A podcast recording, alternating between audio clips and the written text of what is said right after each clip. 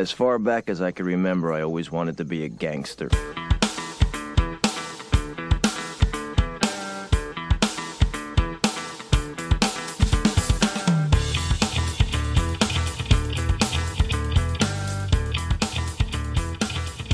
Hello, and welcome to Last Jedi on the Left podcast. I'm your host, Aaron, and for this episode, I'm joined by Katherine. Hi, thank you for having me.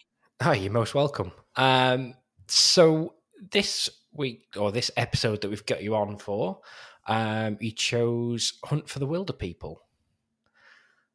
It's, uh, I mean, it's one of my favorite films as well. So as soon as you mentioned it, I was just, yeah, okay, brilliant. We'll talk about that. So, uh, what made you choose this one? Um, well, I, I some behind the scenes. I sent you kind of a list of my favorite movies, and this was one we we both really enjoyed. I've uh, this honestly is one of my favorite films. It's one of those ones that I can endlessly rewatch and get so much joy from it every time, which I feel is a little bit harder with comedies um, because sometimes like when you know the jokes or you like know what's coming, it's harder to enjoy them. But this one, there's just so much to love about it, and and there's so much like heart behind it, which is, is something quite special, I think. Yeah, definitely. I mean, I I 100% agree. It's I think it's got a brilliant mix of uh, endlessly sort of quotable moments and lines that you'll just you can just reel off all the time. But it's also got that kind of uh, I don't want to use the word sentimental, but I, I, guess it kind of is a little bit. It's got that like heart that you mentioned to it, and uh, and yeah. So I mean, fully in agreement there. It um, the film itself, for those who don't know, it came out came out in New Zealand anyway. I couldn't find a, a US or a UK release date in the, on the 31st of March 2016. Um, so the number one to set the stage, the number one single in the US was "Work" by Rihanna featuring Drake, and the number one in the UK was "I Took a Pill in Ibiza" by Mike Posner. I'm showing my age now because I have no idea what that song is, to be honest. That's me okay. neither. Yeah, you're with me on that one. I, I know the Rihanna one, so I'm all right there. Um, and the number one film in the US box office at the time was Batman v Superman: Dawn of Justice. Oh my god! Yeah, there's a whole separate podcast I suppose we could probably do about that one, but yeah. we'll leave that there for now. Yeah. Um. So yeah, this. What was your uh, what's your sort of memories, or at least of when you first watched this one? So I remember distinctly first watching this because I'm I'm quite a film person and I'm quite like plugged into like that, you know, online world. Um, so I feel like I very rarely watch something that I know absolutely nothing about or haven't. I'm really bad for forming like preconceived notions about things, which I'm trying to get better at. But um, this movie I knew nothing about. I was at like my parents' house and someone suggested putting it on none of us knew who Taika Waititi was. I hadn't seen any of his other movies at that point. And um, the only person I recognized from the cast was Sam Neill. And I I just remember like loving it so much, endlessly quoting it like the next couple of days, and like going on and finding like specific scenes that I thought were so funny and that I wanted to watch over and over again. So I'm assuming part of my joy might be from just knowing nothing and having like the, an absolute blast watching it. That's um, that's that's quite interesting actually because I've I've got a very sort of similar experience in that it was the first one of his films I came to as well, um, and then kind of uh, went back and, and backfilled with uh, what we do in the shadows, and um, then obviously he came out with I think Thor was after was after this, wasn't it? That it came out with the first Thor I that he did so. as well um, and obviously Jojo Rabbit and everything else since then as well. So yeah, it, this was the first one I came to, and I mean, it definitely set some lofty standards for his other films. I think for me, um, and I, I, do enjoy maybe not so much the latest Thor film. I thought that was okay, fine. Um, yeah, um, yeah, I didn't love that one. Um, I think it's a shame compared to his uh, other work that he's done. Um, but this is definitely my favorite of, of Taika's films. Yeah, I agree. I'm uh, we're definitely like I say with the with you on that one. Um, I haven't seen Eagle versus Shark or Boy, his first two. You're, I haven't either. Yeah, you're same as that one. Um, I mean, what we do in the shadows. I've not really watched the show but I, have seen the film a few times. That's one that I've kind of watched a few times as well.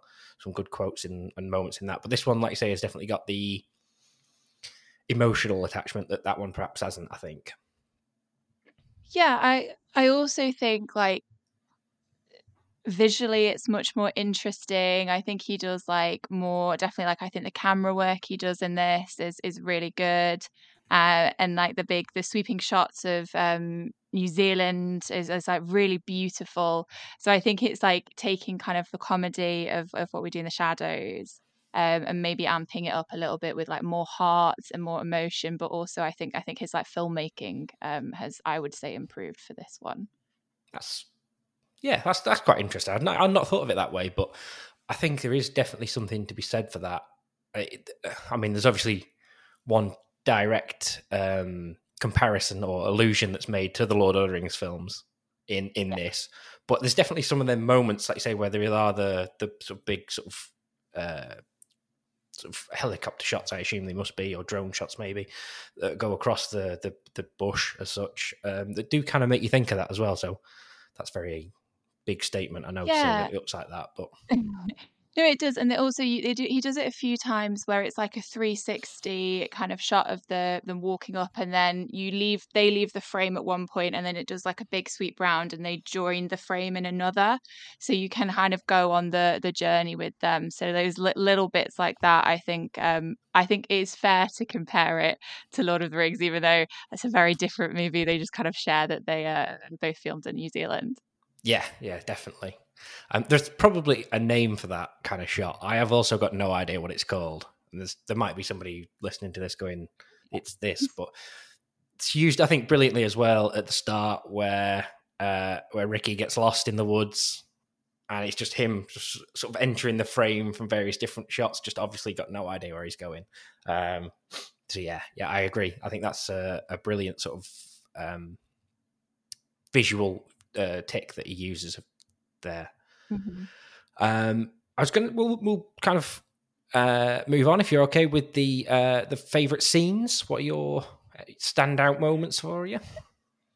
So it seems like really slow to go at the start because so much of it is in the bush. But I really love like the first chapter um, in the house with Auntie, um, and there's loads of different little bits there. I particularly love the birthday song um, oh, and yeah. and them singing to Ricky. It's so sweet, but it's also so funny, and that that is one of the scenes that I like rewatched like again and again after I had seen it for the first time because it just cracked me up. Yeah, I, I love that bit. Uh, the absolute favorite bit in that is uh, when you can just see like Ricky singing along, even though it's just his own name yeah. that he's singing to, and he's just getting into it. Yeah, I love that. Um, I think there's probably something to be said because, like I say, the Auntie character is not kind of a little bit spoilers, I guess. But if anyone's listening to this who hasn't seen it, it's your own fault, I guess. Um, but it's kind of um, she's not in that film very much. It's not you know not too much to say that she's she's not in the film for too long, but she leaves such an impact on the film, and she's got some great moments in there as well. Um, so yeah, it, it's it's obviously a great performance as well by by the actress who I am completely blanking on her name. I had written written down somewhere. No, I don't know anyone's names bar bar Sam Neill in this, unfortunately. Yeah, it's uh, Rima Te Wiata. I've probably murdered that, but there you go.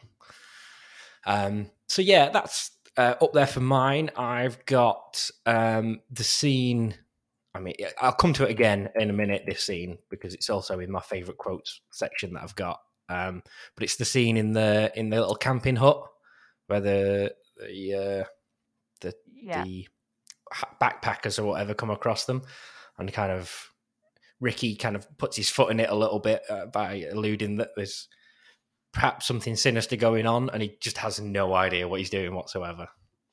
Yeah, they're great again when they um come back and they're like they get hold at gunpoint because one of them has like rope and like some kind of tape in their bag and the little side eye between the the three of them is so funny yeah, that's uh, that's that's really good as well. It is like a great callback as well. And then even then later on when they're kind of helping out with the rescue efforts or whatever. And mm-hmm.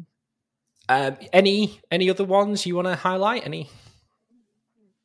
when Ricky goes to stay with the family for the one night, and you get um, it's all the stuff about the sausages, and um, he has that like little moment with the the girl, and she plays the guitar, and it's very sweet. I think that's another like little calm moment in in the middle of the the film that kind of brings it together quite nicely. Yeah, there's some really good bits like the um where he, sort of imagines her like in a model kind of thing, but it's just the, the Yeah. flake theme that's playing in the background, Yeah. and then the uh, the selfies as well that he takes Yeah. with him and is like, "Do this." He's like, "Take this picture of me." It's like, "It won't be a selfie then." Um, yeah, that, that's the other thing as well. So I was going to say we can we can um, get on to like favorite quotes from it if you like. It, it's fair to say that I think I could have written down almost the entire script. I think. I know, I know, same. I think look, the the line that gets quoted the most, which like is my favorite, and I'm sure you have, is the wanted poster bit where they're like, uh, Caucasian. Well, they've got that wrong because you're obviously white. Yeah, that that was the first one I had written down. Definitely, it's. I think we're probably going to say this is quote of the movie, but uh, yeah, Yeah. it was definitely the first one I had written down because it's something like. Um, so, kind of another thing to let people know is this is also uh, a favorite film of my wife's. So when I said to her, "Oh yeah, uh, from a podcast that you know I'm going to take over an evening and we're going to have to do this," but I said, "But I will have to watch rewatch Hunt for the Wilderpeople." She was like, "Yes, finally, doing one that I like." So uh, yeah, she was. But it's one of them that you know we'll also just turn around to each other and go, "Oh well, they've got that wrong because you're obviously white." You know, one of them that we can quote to each other quite a lot. I wish I could do accents, and I think it's best for my loved ones that I can't. Because if I could, I would endlessly be qu- quoting Hunt for the Wilderpeople. I'd be doing that, and I'd be doing a very bad Benoit Blanc impression, and that would be my dream if I could do accents. I reckon with a bit of practice, you could maybe do one of them, but uh, Mm. fair enough. Yeah, so I've got one of mine. I've got down. Well, so I had that one first. My second one I've got down was one of Ricky's haikus. Uh, it was Kingy, you wanker, you arsehole, I hate you heaps. Please die in soon in pain. It's just uh, just kind of he goes has that sort of sweet moment with Auntie where she's like, "Oh, oh, what are your haikus?" and then he reels that off. She's like, "No, okay, never mind." I also like she, he starts to explain what a haiku is, and she's like, "I know what a haiku is. Stop." Yeah, yeah, that's uh, yeah. She sort of had enough of it by that point. Yeah, it's fun. Um, another one of mine was the I didn't actually write it down just because I was laughing. Um, the Terminator one. Um, because the a, a great character in it is um the child protection lady that's chasing them down the whole way through. And when she finally comes face to face with Ricky, he's she's like, "I'm like the Terminator. You're like Sarah Connor," but before she did the chin ups. Yeah, yeah. I've also I got that one written down as well. Uh, it's Paula, isn't it? That done by uh, Rachel House, who Yeah. I think I've only ever seen her in like this and Thor Ragnarok. Basically. I think she might have some voice roles in some other work, but she's like obviously somebody who works with with Taika quite a lot. So, um, but yeah, I got that one written down 'cause that's that's another one that again, me and my wife will sort of. No, I'm more like the Terminator. You're like Sarah Connor, but before she could do chin ups. And I don't even know if my wife's seen the other Terminator films either, so that makes it even better. Um, pretty majestical. That's that's a quote I have. A word that has now entered my everyday usage, even though it's maybe not They're a right. real word. They're right though. It's much better than majestic. I it's great thinking and, and it's um that's a nice scene between um the two of them, Uncle and, and Ricky, because they're on that that beautiful view and they have um like a conversation about like auntie and they properly kind of connect a little bit more about her death and then ends with majestical, which is a great word. Yeah, yeah, I know the one you mean. Um, and then it, it comes up again at the end, doesn't it? Where they're they're on the hunt for the bird at the end, and uh, Ricky Ricky says you know, it's pretty majestical. Yeah. Um, one of the quotes I'd got as well was uh, from from Auntie was, uh, "What do you want to do? Are you hungry?" That's a silly question, isn't it? Look at you. yeah. kind of completely takes you off guard a little bit because it's quite early Yeah. on. Yeah, and she the actress has a, a brilliant um like awkward laugh that she uses like at several points. It's so great. Yeah, definitely. Um, it kind of sets the tone for the whole film as well. Like you know where you're at then. Yeah. But then you also have I also had with um and Ricky when he gets given the dog and he's like what shall I name it? He's like, I'm still thinking something fierce to reflect uh, true nature, either Psycho or Megatron or Tupac. Uh, yeah, and and it, doesn't she say something like, "What's a two pack?" Yeah. And he's like, Oh, it's my best friend. yeah, Which actually made me think of um Jojo Rabbit with Jojo like thinking Hitler's his best friend. It kind of reminded me of uh, that little thing. yeah. That's an interesting. I'd not put that put that together, but I can see the sort of correlation there. I guess, Yeah. which no one's ever said about What- Tupac and Hitler before. I don't think, but No, but it makes me think maybe maybe Taika Waititi imagined that someone, a celebrity, was his friend when he was a little kid. yeah, yeah. Maybe that's like the the seed of both those ideas. Yeah. I can see that. Um, I don't know if you've got any other quotes written down. No, I did. Um, I know we talked a lot about like the camera work already, but I Yep. was also a lot of the jokes I thought were really visual. Um, Taika Waititi has always kind of reminded me as um, I don't know if you're an Edgar Wright fan. Yeah, yeah, yeah that they they really use the whole frame um to to tell jokes and he so there were lots of little um visual jokes throughout the movie that I also really enjoyed. Just even thinking about the first time you know Ricky sits down in the house and he looks so large and out of place and then you know, awkward but there's lo- there's loads of little visual jokes like when Vic- Ricky is um living the bush life and like putting the makeup on and all that.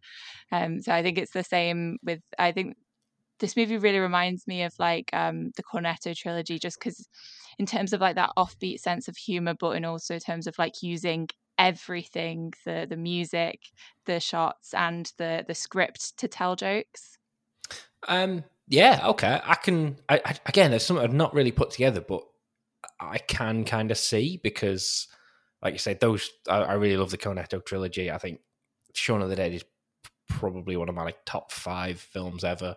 So, um, so yeah, I can. I, I do sort of see that kind of. It has got that sort of very similar. It's not just line delivery. There's also various different. I mean, it's it's up there like when when Ricky first runs away and she finds him out in the bush and everything, and he's just there in his hoodie, but he's got one of those like very sort of mid 2010s fully zip up hoodies things that he's wearing. Yeah And it's just sort of like you sit there and go, "Oh yeah, I remember them." I don't think anyone still has one of them, but I do remember them. And I do, you just imagine him. Like, he hasn't got a sleeping bag, but he's got a hoodie he can zip all the way up to the top. Like it's just it's funny little quirks that he's got in there.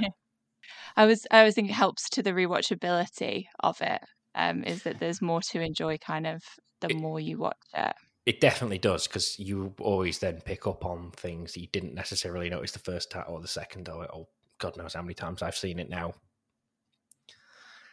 Um, the only other quote I had left um, was, and again, something that more I say towards my wife than she actually says to me, but it's that I didn't choose the skux life. The skux life chose me.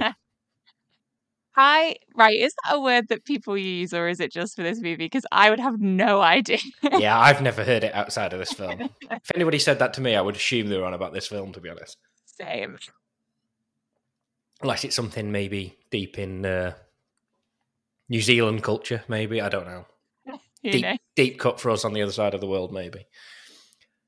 Yeah, Uh, I think there were lots of um like New Zealand jokes that uh I don't know about you that maybe sometimes are lost on me, but I definitely picked up on when they were like, "Do you have a gun? Where's give me your taser?" And he's like, "Oh no, so and so signed it out today."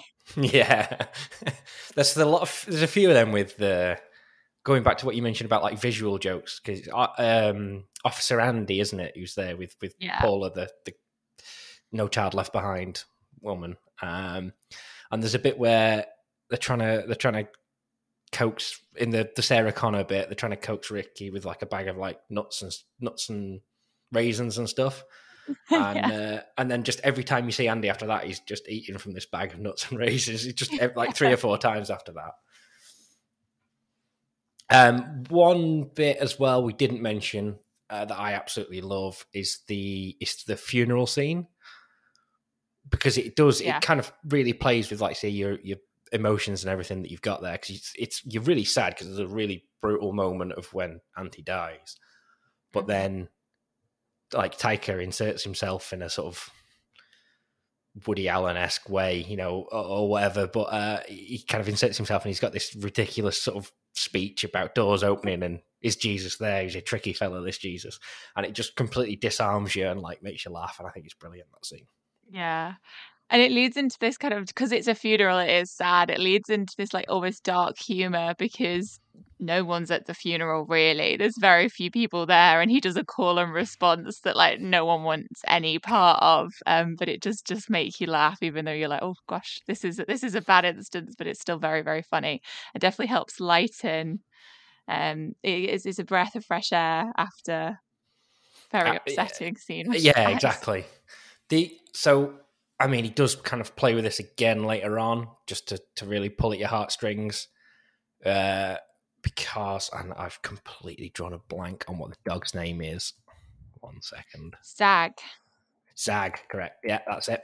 So um start that again. So he completely kind of uh draws pulls on your heartstrings again later on. Uh the scene with the we see early that Zag, the dog who Auntie and, and Hec have, he's sort of trained to hunt down pigs. Um, but at one point they come across a boar and obviously Zag goes after the, the boar who's like twice the size of what he's used to and kind of injures and, and wounds Zag and it, it's a really t- tough scene to watch. My again that so again watched it with my wife at the weekend. She's a big animal lover, so she's like, I can't I can't watch this bit. Turns away, you know, and fully because it's it's a really brutal scene that one. Well, you just you just don't normally see dogs die in things, particularly when they're like have a name and have been in most of the movie and are loved. It's just it is quite shocking to to to see them be killed, especially so brutally. Yeah, definitely. I agree. I mean, it, I think it gets to the point where, and I'm sure there is a website out there of like, does the dog die.com or something like that. And it's just full list of films, and it, you can kind of prepare yourself when you go in if it's on there or not. Like, Yeah. Does the dog make it through?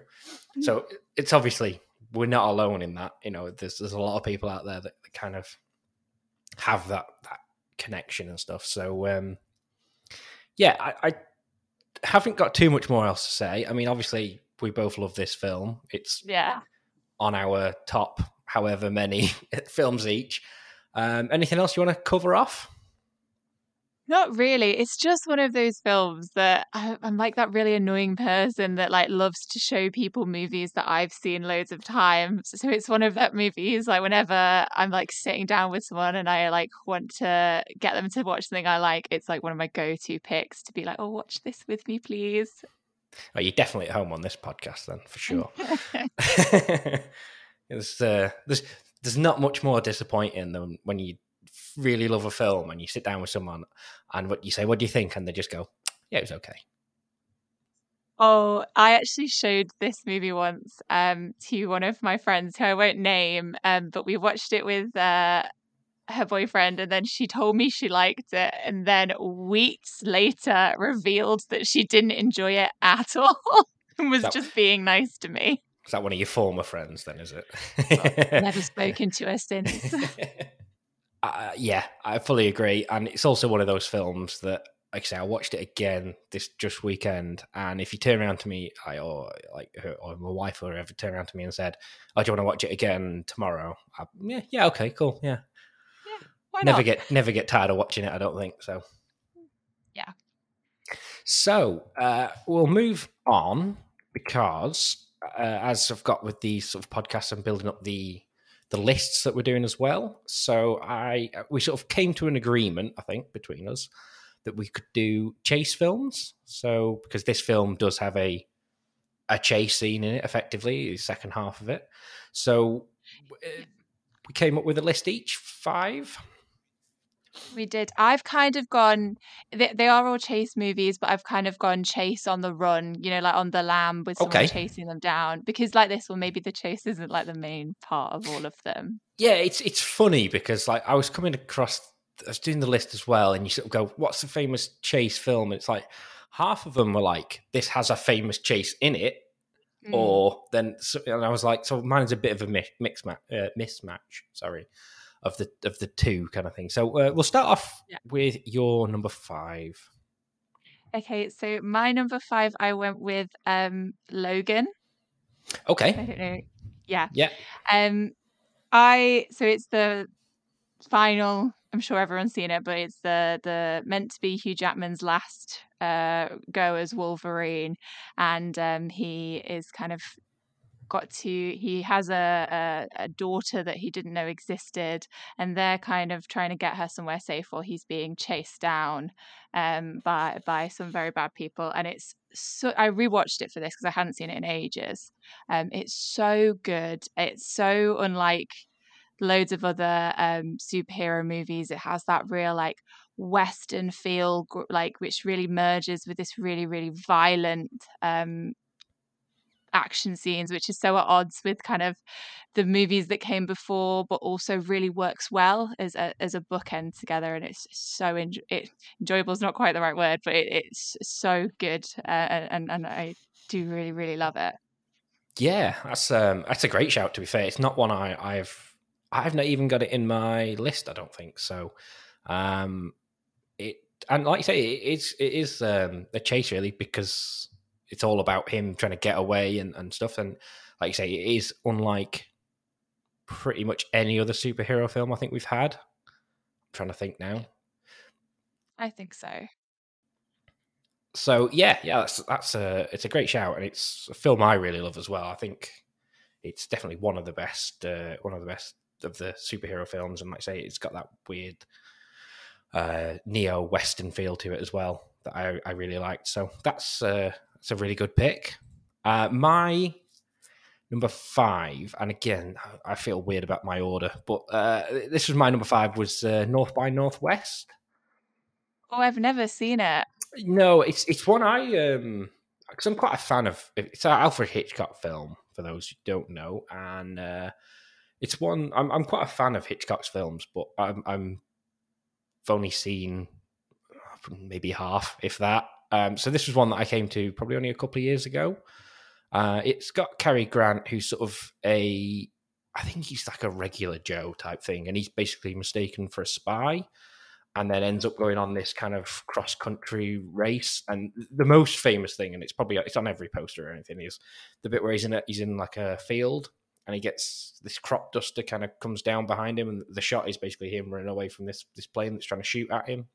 Um, so it's basically just about him being then on the run from the people who think he's a spy, but he isn't. And, and then it's always about like, will he get the girl at the end?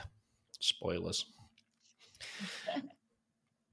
But um, yeah, that, that was my number five anyway. Uh, like I say, big fan of Hitchcock, and it's uh, I really don't think I've seen much Hitchcock. I've seen, I think, Psycho and The Birds, which I prob- probably like. The Psycho definitely is like the most famous one, but they're the only two that I've I've actually watched before. yeah. I'm trying to think now because, like I said, there's still a lot I haven't seen. Um, I'm a fan of there's Rear Window, um, which probably a lot of people will probably know from that episode of The Simpsons they did where Bart goes a bit weird because he's broke his leg. Very similar to that. He's got the telescope out the window and all that kind of thing. Um, and another one, because that's uh, James Stewart in that, and also another one called Rope, which was um, sort of designed to be done in one shot, but this was kind of way before 1917, obviously, or anything like that. Kind of that when it was it's cool to do it now, whereas this was kind of in the I think it was like the 40s or the 50s. So there's my two recommendations for you on, on Hitchcock anyway. Okay. Um, so you go to your number four. Yeah, so my number four is the feminist masterpiece that is Thelma and Louise. Um, um, I don't know if I can swear on this. Amazing movie. It's so hard hitting, um, but it's also got this really comedic kind of undertone, and it's it's a lot funnier than I think because it's one of those movies that gets endlessly parodied, like talking about the Simpsons parody. They they also did a Thelma and Louise one, um, but it, it's it's it's really got this kind of dark comedy coming from like how useless one of the husbands is. Uh, but if you know, if if we're we're talking about chase movies, a lot of them are about freedom, and this is really to me what what freedom looks like to women and what it means kind of to them. And you know, it's from thirty years ago, but I think it's still has as much weight today as it did in the early 90s when it came out. It's such a great movie, and it's one of those that um, I think lives up to um, kind of the the place in pop culture that it has. Um, yeah, yeah. Again, that's uh, it's another one. It was one of them that ha- I had on my list of film. You know, everybody's got that list of like people say you should watch this film, but you just not watched it for whatever reason because there's like a yeah. million films out there. Um, and it had been on my list up until last year, I think it was when I watched it. Um, so yeah, I think it's a great film. Um, one of the things I was going to mention, and I really feel like I can't say that after you've just called it uh, what it is, basically, and that it's a feminist masterpiece. And I was going to be like, well, on my last episode, we talked about uh, True Romance and like Brad Pitt's small role in that. I kind of don't want to just be like, oh well, I'll talk about the one guy who's in it. But um, no, no, no. but um, I think Brad Pitt is is really good in uh, in Thelma and Louise as well because he's playing a role that he just doesn't really play much after this. Um, no, so, yeah. I, I, agree with that. He is good in it. His, but part of what makes the film works is the the smaller performances are also really really great and it's by Ridley Scott, which I always forget and always confuses me when I find out because it feels so different to his like other bodies, other body of work. Yeah, it's not really like much else that he was doing around that time, especially. Um, no, but yeah, it's it's great, and I think I always think that uh, like compared to this, I know she was in The Fly, uh, which is uh, again one that I really like, and Beetlejuice as well. But Geena Davis kind of never really had the career that I feel like this film kind of promised that she would have. I agree. I mean, if you look at, um, I like both of them, but I think if you look at Susan Sarandon's career after it uh, and compare it, she's definitely. I think she's been a lot more high high profile. Yeah, definitely. I agree with that. Um, okay, uh, so we'll move on. My number four is uh, Catch Me If You Can. That's my number three. Okay, that's uh, fine. I, had, I was just wondering to see if that was going to be on your list, so we might as well do yeah. it now because um, it would be your yeah. number three next. Three, uh, yeah. Steven Spielberg, Leonardo DiCaprio, Tom Hanks. I mean, you don't really need to say much else, do you? I guess. But um, I find that this is one that's just like endlessly rewatchable as well. It definitely is. And it's one that if I didn't and, and I, am not saying this isn't an insult because I love this movie. It's my number three. But if I didn't know a room of people, I would put it on and be confident that people would like it because I think it's it's something that the, there's something for like everyone. Like I wouldn't be worried about my dad liking it. I wouldn't be worried about like you know my friends liking it. I just think it is something for for everyone to enjoy because everyone's so great in it. It's such a fun story. Um, it, I really really like it.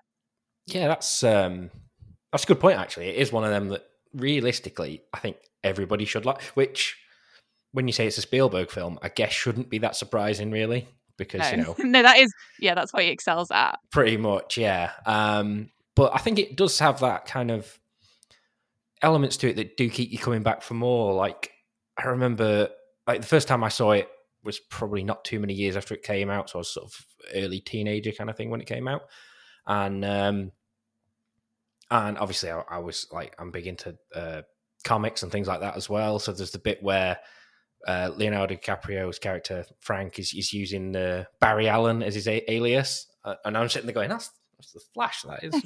and then you realise later on that that's kind of where he's going with it, and like, yeah, there's just so many great bits like that, and I, also, that sorry. scene that's sorry i was gonna say that scene is like one of my favorites in, anything it's another one where uh, if i just watch like a clip on youtube that's one scene that i'll just watch that bit of because it's so good and it's so funny how he just like completely bluffs his way out of a, a tight tight corner yeah uh, get talking about like quotes from from back when we were about Hunt with the Wilderpeople, quotes that we use in real life. Uh, the amount of times I'll just ask people, "Do you concur?" Just, just doesn't really have to anything to do with the conversation that we're having, but just do you concur? Cle- clearly got no idea what that word means, but yeah. Uh, so if that's your number three, Three, we'll yeah. can move on to my next one. Uh, Yeah. So next one I had is the Terminator. That's a great one. That didn't quite make my list. I was trying to make it like balanced with different ones, but I love the Terminator. Yeah, um, yeah, great, great one. Uh, I'm, I'm going to say this could well also be my feminist film pick then, because I feel like I have to uh, keep, keep the end up now. But um, but yeah, and uh, like I say, it kind of ties in as well to what we were on about before, because this was before she could do the chin ups, but she's still badass. Sarah Connor. So do you prefer T1 to T2? I guess that's always the thing, right? Which one do Yeah. you prefer? I think it's a tough one. I've I've really really struck. I mean, you ask me one day, and I'll go, yeah, Terminator One's obviously better because like nobody expected Arnie to be the the bad guy. Nobody still expects Arnie to be the bad guy. You know, he's he's always been like the well, not all American, but the action hero. Mm. Despite, despite what he wants to be in some films, he's not American. Um, but he's yeah, he's the action hero, and to have him then in that villainous role, um, I think was just kind of revolutionary for the time. But that said, like T2's got some just fantastic moments in there. Um, so yeah, if you ask me today, I'm going to say yes. Terminator is my favorite of the two. But ask me again tomorrow, I'll probably change my mind. It's hard. They're also like, is the, I know I know they're the same franchise, but they are quite different genres. In that the first one's much more horror, and the second one's much more like a straight up action movie. Um, so I like both of them. To be honest, I don't know when was the last time I watched them individually. I think whenever I rewatch the Terminator, I always watch one and two. Yeah, that's uh, that's fair. Yeah, I, I think possibly as well. I think two is probably the more rewatchable one, um, just for all the the quotes and the moments and the bits like that. Um, it's interesting you mentioned about one being a horror and two being an action film because whenever anybody says that kind of thing, I always think back to like Alien and Aliens, which is then Ridley Scott again that we mentioned before, and James Cameron who does the Terminator films picks up and, and kind of so there's there's got to be something there that I'm perhaps not quite clever enough to kind of put together right now. But yeah, I think we're onto something. we don't know what we're onto, but there's, it's It's, there. it's something, yeah. um, so you're number two. My number two, right? I'm someone I love highbrow Okay. and I love lowbrow. You know, I like I like the both, and I think it's important for us all to enjoy both. So my number two is Fast Five because I love the Fast and Furious franchise, and this is the one that's the most like the chase, a, chase because it's got the Rock hunting down the family. So if you're not familiar with the Fast and Furious franchise, it's the one in Brazil. It's um, the one where they have to steal a safe and they drag it through the streets. If I could bottle up the feeling I get when I watch a Fast and Furious movie and have that every day, I would be unstoppable because it gives me such a rush, rush of endorphins. That's uh, it's it's a great pick. Um, I'm very very mixed on the Fast and Furious franchise. I really like the first one for what it was worth, um, but I think that Fast Five is the best of the lot. So I'm going to agree with you. there. And it's uh, feel like recently it's kind of gone off the deep end a little bit, but um, as as a franchise as a whole, but you can't really take away from that what 5 They're did. just yeah, they're just so much fun to me. Like I, that you watch films for different reasons. If you just want to be entertained on a big screen, the most fun I have had has been in the cinema. In in the cinema is where I go see one of these with one of my best friends. And look, maybe we might be quite annoying because people are taking it quite seriously and we're laughing at like everything that happens. But they are so fun. It's like fun, dumb action. Um, I understand what you mean. They are getting more and more off the rails the more and more control that, that Vin Diesel has over that franchise. I do not know what uh, Fast X is going to be like. It might be awful. Yeah, um, uh, that very much wait and see. I think on Fast X, but I'll I'll still Yeah. go. I mean, you still got to go and see it. He's trying to Yeah. convince me that uh, John Cena's his brother. Still, uh, sure, why not? Let's go for it. Um, so yeah, I, I it, it didn't make my list again, but it's uh, it is a great, great uh, chase film, I think. So, and, and like I say that that bit through through Rio is just it's So fantastic. good. Yeah. Yeah. Uh, my number two, I think this is probably my best overall like chase film as such. Uh, I got Mad Max Fury Road. Yes. Um, it's not on my list. I do okay. like Mad Max. Yeah, uh, in, in a way, that like you could make an argument for like most of the Mad Max films, I think, as being kind of chase films. But I picked this one just because I kind of came to it not really expected much. Going, okay, he's he's come back to a franchise he was done with like thirty years ago, nearly. We'll see how it goes, I guess. And then kind of was just blown away by it. I, the the first time I saw it, I think I saw it on a plane, like in the head great scene in the back, and I was like, "This is the worst way to watch this film because it deserves to be on the biggest screen you've got with like Yeah. surround sound and everything." I'm sitting there with tinny little headphones, but I still loved it, and I've watched it numerous times since on like big screens and stuff. Um, Tom Hardy doing a role where he doesn't talk too much, but when he does, he's muffled through a mask or something. Brilliant. Yeah, okay. He's done that 10 times, but he can still do it pretty well here. Um, and yeah, and I just, uh, I thought it was brilliant. It made me look at Nicholas Hoult in a way I've never looked at him before. He's fantastic. I don't know why Nicholas. I feel like he's not been in. He was in the menu recently. Is why why it's at the top of my mind. Is he's great in that, and I actually don't think he's ever been bad in anything that I not at least that I've seen. I don't know why he's not in more kind of um movies these days. I don't know. I feel like he's disappeared a little bit. Yeah, kind of funny, really, because um, I, I first like, first time I'd heard of him or anything was I hadn't I didn't watch About a Boy, but I he was kind of famous for being in that with the hat and everything. And then the kind of first thing I really saw him in anything was uh, Skins, the TV show. So after that, he just kind of became oh that guy. But really, like you say, he is he is a really good actor because he's in uh, the menu and he's in the more recent X Men films. I think he's really good in them. Um, and actually, I think he's really good in About a Boy. I came back to that years later and watched it. I was like, oh, actually, this film's pretty good, actually. And he's really good as a child actor in it. So, Yeah. I agree with you on that one. Um, so then that just leaves us with what is your number one? My number one is um Some Like It Hot, um, which if you're not familiar with is uh it's from 1959. Um, it's Marilyn Monroe. I can't remember the guy in it. Um, he's also very famous, but it's these two um jazz singers that jazz players that witness um the the death of someone and they've got to go on the run from the mob.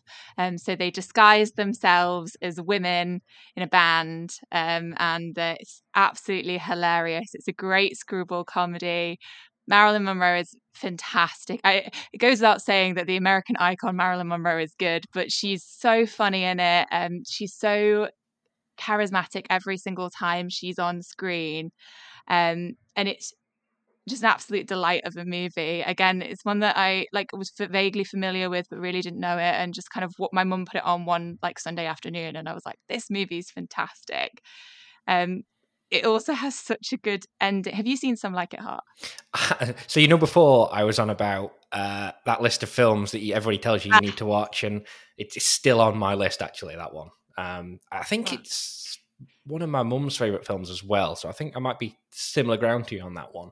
But yeah, I've, I've not got round to it. So The the, the last line of it, I assume you will have seen it because it's a really famous last yes, line. yeah, Yeah, it's so funny. So the um one of the men that um has been dressing up as a woman has uh been like gotten engaged with this very rich, kind older man, and there and he's listing a bunch of reasons why they can't be together, like smoking, infertility, and he's just got answers for all of them. So the the person that's been dressing up as a woman rips rips off his wig and is like, "I'm a man," and then the guy replies with, "Well, nobody's perfect." It holds Yeah. up to this day. Very yeah, sort of very iconic last line, isn't it? I, I- I have seen that that bit, bit before. Yeah. So um, yeah, It's great. um, it also is um a real kind of like if you're talking about like old cinema, it's a real kind of in between between um the studio system of like the 40s and the 50s and like new Hollywood in the 60s um because it kind of ended like the the Hays Code um, which is like what movies had to like hold themselves to because it didn't hold it to at all and it was like a massive smash hit. So it's kind of even in terms of like the history of cinema if anyone's into that i think it's a really interesting watch from that point of view also and it's a really enjoyable film. That's really interesting just because uh, recently i've kind of been looking into that kind of thing and it, it's a little bit spurred on by um Babylon. I don't know if you saw that that came out last year. I haven't watched it yet. It's no. Oh, we just this is just a series of us going. It's on my list. Yeah, it is on my list. it's uh, well, I mean, sort of peek behind the curtain a little bit here, but Babylon was a film I d- didn't love, but I really wanted to, and I kind of yeah. thought it was a bit of a mess. So it's one that I'm to like. I, I, intend to rewatch it, but it's like three hours long, and like, who's got time to be rewatching a three hours film that they don't necessarily know that they love? Um, so yeah, but but that's kind of set in the twenties, and it's just kind of before the introduction of the Hays Code and the reasons around why that was brought in and, and everything that changed with t- t- transition to talking films and stuff. So between that and like the history of the Hays Code, and then transition into New Hollywood and then like Easy Rider and stuff like that as well is something I've just been reading up a lot, about a lot recently. So that's uh, it, it's bumped some like it hot up my watch mm. list a bit. That as your your recommendation there. it is a great film, but yeah, also important for for cinematic kind of uh, history, particularly American cinema. Yeah, that's that's interesting. Um, so my number one um, is The French Connection. I've not seen this movie. Okay, cool. Uh, no worries. But it's um, it, it's by so again this this was another one of them that was on my list, like that same list that I keep mentioning. It'd been on there for absolutely ages, um, and then I saw it was on Disney Plus, basically uh, for the UK listeners anyway. Um, so it's William Friedkin who famously did The Exorcist, amongst other things. Um, basically, it's uh, his him film uh, with Gene Hackman in the starring role, and it's basically all about he's like trying to track down this drug dealer. Um, and it has, but there is sort of elements of the. There's a lot of elements of like sort of police procedural about it, where it's like him just having to file paperwork and stuff. It's sort of elements of like realistic, but then there's also like a very famous uh, chase in it. So this is one of them that's more. It's not so much the entire film as the chase, but it's got like a very famous chase to it, where um, it's sort of him just very recklessly driving through like these sort of elevated subway tracks and stuff like that. And uh, it, it's one of them that even if you've not seen the film, you might have seen clips of it or something like that. Mm-hmm.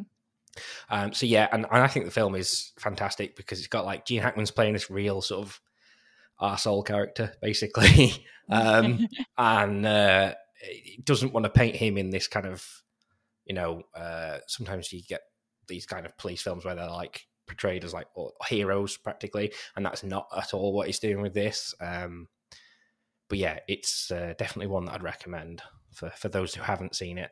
It's um, it's a really just fantastic film, I think, and yeah, yeah, I've got a few honourable mentions. I don't know if you had a few any there.